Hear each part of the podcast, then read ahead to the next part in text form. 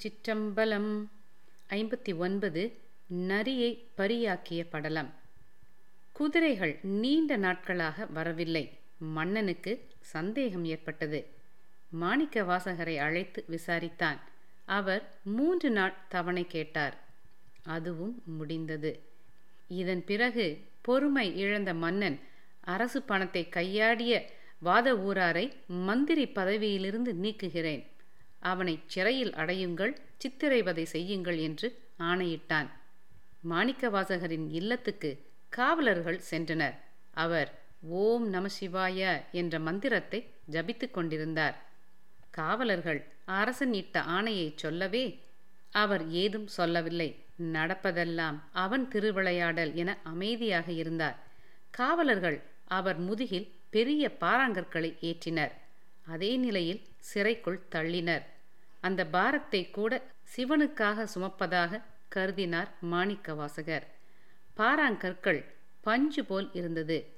மறுநாள் காவலர்கள் வந்தனர். அந்த கற்களை சுமந்ததால் சோர்ந்து மயங்கியிருப்பார் என நினைத்து வந்தவர்களுக்கு ஏமாற்றமே மிஞ்சியது. அவர் வழக்கத்தை விட உற்சாகமாக இருந்தார். அவரை இரும்பு கருவி ஒன்றை கொண்டு தாக்கினர். கண்டபடி திட்டினர். அரசு பணத்தை கொள்ளையடித்ததாக ஒப்புக்கொள்ளாவிட்டால் மறுநாள் தண்டனை அதிகரிக்கும் என்று எச்சரித்து சென்றனர். இதற்குள் மன்னன் விதித்த கெடுகாலமான ஆடி முடிந்து ஆவணி பிறந்துவிட்டது. அம்மாதத்தில் வரும் மூல நட்சத்திர நாளன்று சிவபெருமான் நந்தீஸ்வரரை அழைத்து, என் பக்தன் மாணிக்க வாசகன் குதிரை வாங்கி தராத குற்றத்திற்காக பாண்டிய நாட்டு சிறையில் அவதிப்படுகிறான். நீயும் நம் பூத கனத்தவர்களும் காட்டில் உள்ள நரிகளை குதிரைகளாக்கி அங்கு கொண்டு செல்லுங்கள். நான் குதிரை வீரனாக உங்களுடன் வருவேன் என்றார். நந்தீஸ்வரரும் மகிழ்ச்சியுடன் அவ்வாறே செய்தார். ஆயிரக்கணக்கான குதிரைகள் மதுரை நகருக்குள் அணிவகுத்து வந்தன. குதிரைகள் வருவது பற்றி மன்னனுக்கு தகவல் சென்றது. அவன் பதறிப்போய் ஓடி வந்தான். மாணிக்க வாசகரை விடுவிக்க உத்தரவிட்டான். குதிரைகளை காண ஆவலுடன் மணிமண்டபத்தில் வந்தமர்ந்தான். இதற்குள் சிவபெருமான் தன் லீலையை தொடங்கிவிட்டார். குதிரைகள் மக்கள் கண்களுக்கு தெரிந்தது, ஆனால் மன்னனின் கண்களுக்கு தெரியவில்லை. வாத ஊராரே, என்ன விளையாடுகிறீரா? மற்றவர்களெல்லாம் குதிரைகளை கண்டு ஆரவாரம் செய்கிறார்கள், என் கண்களுக்கு எதுவும் தெரியவில்லையே என்றான். மீண்டும் சிறைக்கு அவரை அனுப்பினான். சற்று நேரத்தில் அரண்மனை கொட்டிலுக்குள் ஆயிரக்கணக்கான குதிரைகளும் வீரர்களும் நிற்பதை கண்ட காவலர்கள் மன்னனிடம் சொல்ல, இதென்ன புதுக்குழப்பம் என்று அங்கு ஓடினான். அங்கு வந்த பாண்டியன் குதிரைகளை கண்டு மகிழ்ந்தான். இப்போது குதிரைகள் கண்ணுக்கு தெரிந்தன. இப்படியும் அழகான குதிரைகளா? பாண்டிய நாட்டு குதிரைப்படை போல் இனி எங்கும் குதிரைகளை காண முடியாது. அதைப்போல் சாமுத்திரிகா லட்சணம் கொண்ட குதிரை இனி பிறக்கவும் செய்யாது, பிற நாடுகளுக்கு கிடைக்கவும் செய்யாது என பெருமையடித்தான். பின்னர் அருகில் இருந்த குதிரை வீரனிடம், உங்கள் குதிரை படைக்கு தலைவன் யார் என்று கேட்டான். அப்போது வேதமாகிய குதிரையில் அமர்ந்திருந்த இறைவனாரை சுட்டிக்காட்டி, இவர்தாம் எம் தலைவர் என்று கூறினான் அந்த வீரன். இறைவனாரை கண்டதும் பாண்டியன் அவனையும் அறியாமல் வணங்கினான். அப்போது இறைவனார் குதிரையின் கயிற்றினை பிடித்து பாண்டியனின் கையில் கொடுத்துவிட்டு, குதிரைகளை ஒப்படைத்தாகிவிட்டது, இனி குதிரை பற்றி கேட்கக்கூடாது, இதுவே குதிரை பரிமாற்றத்தில் கடைப்பிடிக்கப்படும் வழக்கம் என்று கூறினார். இறைவனாரின் கூற்றினை ஆமோதித்த அரிமர்த்தன பாண்டியன் இறைவனாருக்கு வெண் துண்டினை பரிசளித்தான். இறைவனாரும் தலையில் அதனை கட்டிக்கொண்டு அங்கிருந்து தம் பூத கணங்களோடு புறப்பட்டார். மாணிக்க வாசகரை விடுதலை செய்து மீண்டும் மன்னிப்பு கேட்டு அவரது அருமை தெரியாமல் இருந்தது பற்றி தன் வருத்தத்தை தெரிவித்தான். பின்னர் மாணிக்க வாசகருக்கு பரிசுகளை அரிமர்த்தன பாண்டியன் வழங்கி அவரை அவருடைய இல்லத்திற்கு வழி அனுப்பி வைத்தான். மாணிக்க வாசகரும் பாண்டியனின் பரிசுகளை தம் சுற்றத்தாருக்கு பகிர்ந்தளித்தார். கடவுளை நம்பினார் கைவிடப்படார் என்பதே இப்படலம் கோரும் கருத்தாகும். அறுபது. பரியை நரியாக்கி வையை அழைத்த படலம். அரிமர்த்தனின் அவையில் இருந்து திரும்பிய மாணிக்க வாசகர் இறைவனின் திருவருளை எண்ணி ஆச்சரியத்துடன் கூடிய மகிழ்ச்சியில் திளைத்தார். இறைவனை மனதார துதித்து வழிபட்டார். அன்று சூரியன் மறைந்ததால் பகல் முடிந்து இரவின் அடையாளமாக சந்திரன் தோன்றியது. நடு இரவில் இறைவனின் திருவருளால் குதிரைகளாக மாறிய நரிகள் எல்லாம் பழைய வடிவத்தை அடைந்தன. குதிரை கொட்டகையில் அடைக்கப்பட்டிருந்ததால் அவைகள் எரிச்சல் அடைந்து ஊளையிட்டன. அரிமர்த்தனின் குதிரை லாயத்தில் கட்டியிருந்த பழைய குதிரைகளை நரிகள் கடித்து குதறின. குதிரைகள் வலி தாங்க முடியாமல் அலறி சாய்ந்தன. இதனால் பேரிரைச்சல் ஏற்பட்டது. குதிரை லாயத்திற்கான பணியாட்கள் பேரிரைச்சலால் கண்விழித்து நடந்தவைகளை பார்த்து திகைத்தனர். அரிமர்த்தனிடம் நடந்தவைகளை கூறச் சென்றனர். அந்நேரம் நரிகள் ஆத்திரத்தில் ஊளையிட்ட வண்ணம் காட்டை நோக்கி ஓடின. நடந்தவைகளை கேள்வியுற்ற அரிமர்த்தன பாண்டியன் மாணிக்க வாசகரின் மாயச் செயலாலே குதிரைகள் அனைத்தும் நரிகளாக மாறிவிட்டதாக கருதினான். ஆத்திரத்தில் தண்டல்காரர்களிடம் அக்கொடியவன் அரச பணத்தை கொள்ளையடித்துவிட்டு அதனை மறைக்கவே ஏதோ மாயங்கள் செய்து குதிரைகளை கொண்டு வந்து அவற்றை நரிகளாக மாற்றி ஏற்கனவே இருந்த குதிரைகளையும் கொல்லச் செய்து விட்டான். ஆதலால் அவனுக்கு சரியான தண்டனை அளித்து அரச பணத்தை மீட்டெடுங்கள் என்று கட்டளையிட்டான். அரசனின் ஆணையை கேட்டதும் தண்டல்காரர்கள் மாணிக்க வாசகரின் மாளிகைக்கு சென்றனர். அவர் அங்கு தியானத்தில் இருந்தார். அவரை எழுப்பி நடந்தவைகளை கூறி அவரை அழைத்துச் சென்றனர். மாணிக்க வாசகரும் அவர்களுடன் ஏதும் கூறாமல் இறைவனை எண்ணியபடியே நடந்து சென்றார். தண்டல்காரர்கள் அவருடைய கை மற்றும் கால்களில் பாறாங்கற்களை ஏற்றி வைத்து வெற்று உடம்புடன் நண்பகலில் வையை ஆற்று மணலில் படுக்கச் செய்தனர். மாணிக்க வாசகர் ஆற்று மண்ணின் சூடு தாங்காமல் அலறி துடித்தார். இறைவா, இது என்ன சோதனை, என்னை காப்பாற்றுங்கள் என்று உருகினார். மாணிக்க வாசகரின் குரல் கேட்டு உருகிய இறைவனார் அவருக்கு அருள் செய்யும் நோக்கம் கொண்டார்.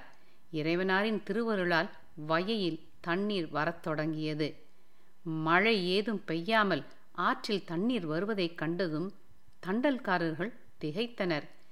நேரம் செல்ல செல்ல வயலில் தண்ணீர் வருவது அதிகரித்து வெள்ளமாக மாறியது. மாணிக்க வாசகர் இருந்த இடத்தில் மட்டும் வெள்ளம் வராமல் தண்ணீராக மட்டும் வையை ஓடியது. நடந்தவைகளை பார்த்து கொண்டிருந்த மாணிக்க வாசகர் இறைவனாரின் திருவிளையாடலை எண்ணியபடியே இருந்தார். நேரம் ஆக ஆக வையையின் வெள்ளம் கரையை உடைக்கத் தொடங்கியது. அடியவர்களின் துன்பத்தினை இறைவனார் விரைந்து வந்து தீர்ப்பார் என்பதே இப்படலம் கூறும் கருத்தாகும். ஒன்று, மண் சுமந்த படலம். மாணிக்க வாசகரை காப்பாற்றும் நோக்கில் இறைவனார் வையையில் வெள்ள பெருக்கினை உண்டாக்கினார். வையையில், அதாவது வைகை ஆற்றில் ஏற்பட்ட வெள்ளமானது ஆற்றின் கரையை உடைத்து வெளியேறத் தொடங்கியது. இதனை கண்டதும் காவலர்கள் அரிமர்த்தன பாண்டியனிடம் விவரத்தை எடுத்துரைத்தனர். அரிமர்த்தன பாண்டியனும் குடிமக்களுக்கு ஆற்றின் கரையை அடைக்குமாறு ஆணையிட்டான். அரசாங்க ஏவலர்கள் பாண்டிய நாட்டு குடிமக்களுக்கு ஆற்றின் உடைப்பட்ட கரையினை அளந்து தனித்தனியே கொடுத்து பெயர்களை பதிவு செய்து கொண்டு அவரவர் பங்கினை அடைக்க உத்தரவிட்டனர். மக்களும் வைக்கோல், பசுந்தலை, மண்வெட்டி, கூடை ஆகியவற்றை கொண்டு தாங்களாகவும் கூலிக்கு வேலையாள் அமர்த்தியும் ஆற்றின் கரையினை அடைக்கத் தொடங்கினர். அப்போது பாண்டிய நாட்டில் தென்கிழக்கு திசையில் வஞ்சி என்னும் மூதாட்டி பிட்டு விற்று வசித்து வந்தாள். அவள் சொக்கநாதரிடம் பேரன்பு கொண்டவள். தினமும் தான் செய்யும் முதல் பிட்டினை இறைவனாருக்கு படைத்துவிட்டு அப்பிட்டினை சிவனடியாருக்கு வழங்கி ஏனைய பிட்டுகளை விற்று வாழ்ந்து கொண்டிருந்தாள். வஞ்சி பாட்டிக்கும் ஆற்றின் கரையை அடைக்குமாறு பாகம் பிரித்து கொடுக்கப்பட்டது. வஞ்சியோ மூதாட்டி ஆதலால் தன் பங்கிற்கான ஆற்றின் கரையை அடைக்க தகுந்த கூலியாளை தேடிக்கொண்டிருந்தாள்.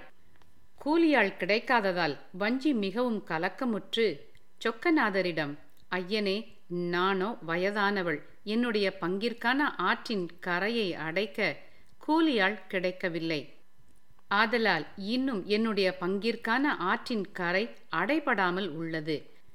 எனவே அரசனின் கோபத்திற்கு நான் உள்ளாகலாம். ஆதலால் என்னை இக்கட்டிலிருந்து காப்பாற்று என்று வேண்டினாள். இந்நிலையில் இறைவனார் வஞ்சிக்கு அருள் செய்ய விருப்பம் கொண்டார். ஆதலால் மண் சுமக்கும் கூலியாள் போல வேடமிட்டு கையில் மண் வெட்டியும் திருமுடியில் கூடையையும் சுமந்து கொண்டு பிட்டு விற்று கொண்டிருக்கும் வஞ்சியின் இடத்தினை அடைந்தார். கூலி கொடுத்து என்னை வேலைக்கு அமர்த்துபவர் உண்டோ என கூவிக்கொண்டு வஞ்சியை நெருங்கினார். உடனே வஞ்சி இறைவனாரிடம், என்னுடைய பங்கான ஆற்றின் கரையை அடைக்க முடியுமா என்று கேட்டாள். சரி, அப்படியே செய்கிறேன். எனக்கு கொடுக்கும் கூலி யாது என்று கேட்டார் இறைவனார். நான் விற்கும் பிட்டினை உனக்கு கூலியாக தருகிறேன் என்று கூறினாள் பாட்டி. இறைவனாரும் அதற்கு சம்மதம் தெரிவித்தார். பின்னர் வஞ்சியிடம், நான் தற்போது பசியால் மிகவும் களைப்புற்றுள்ளேன். ஆதலால் நீ எனக்கு உதிர்ந்த பிட்டையெல்லாம் தற்போது தருவாயாக. நான் அதனை உண்டு பசியாறிய பிறகு கரையை அடைக்கிறேன் என்று கூறினார். வஞ்சி பாட்டியும் அதற்கு சம்மதித்து பிட்டினை தந்தாள். இறைவனார் அதனை உண்டு சற்று களைப்பாரி விட்டு கரையினை அடைக்கச் சென்றார். வையையின் கரையினை அடைந்து நான் வந்தியின் கூலியாள் என பதிவேட்டில் குறித்து கொள்ளச் சொன்னார். பின்னர் கரையை அடைப்பது போல் நடித்து கொண்டும் மற்றவர்களுக்கு வேடிக்கை காட்டியும் மரநிழலில் அவ்வப்போது ஓய்வெடுத்து கொண்டும் வஞ்சியிடம் பிட்டை வாங்கி உண்டும் பொழுதை போக்கினார். அரசாங்க காவலர்கள் வஞ்சியின் பங்கு அடைக்கப்படாமல் இருப்பதைக் கண்டனர். வஞ்சியின் கூலியாளான இறைவனாரிடம், ஏன் வஞ்சியின் பங்கு இன்னும் அடைக்கப்படாமல் உள்ளது? இதற்கு என்ன காரணம் என்று கேட்டனர். அச்சமயத்தில் வையையின் கரை அடைப்பட்டிருப்பதைக் காண அவ்விடத்திற்கு அரிமர்த்தன பாண்டியன் வந்தான். நடந்தவைகளை கேட்டறிந்தான். உடனே கோபம் கொண்டு பிரம்பால் இறைவனாரை அடித்தான். இறைவனார் உடனே மண்ணினை உடைப்பில் கொட்டிவிட்டு மறைந்தருளினார். பாண்டியன் இறைவனை அடித்ததும் அடியானது அங்கிருந்த பாண்டியன் உட்பட எல்லோரின் முதுகிலும் விழுந்தது. எல்லோரும் திடுக்கிட்டனர். அரிமர்த்தன பாண்டியன் கூலியாளாக வந்தது இறைவனே என்பதை உணர்ந்தான். அப்போது, பாண்டியனே, தூய நெறியில் உன்னால் தேடப்பட்ட செல்வம் முழுவதும் என்னுடைய அடியவர்களின் பொருட்டு மாணிக்க வாசகரால் செலவழிக்கப்பட்டது.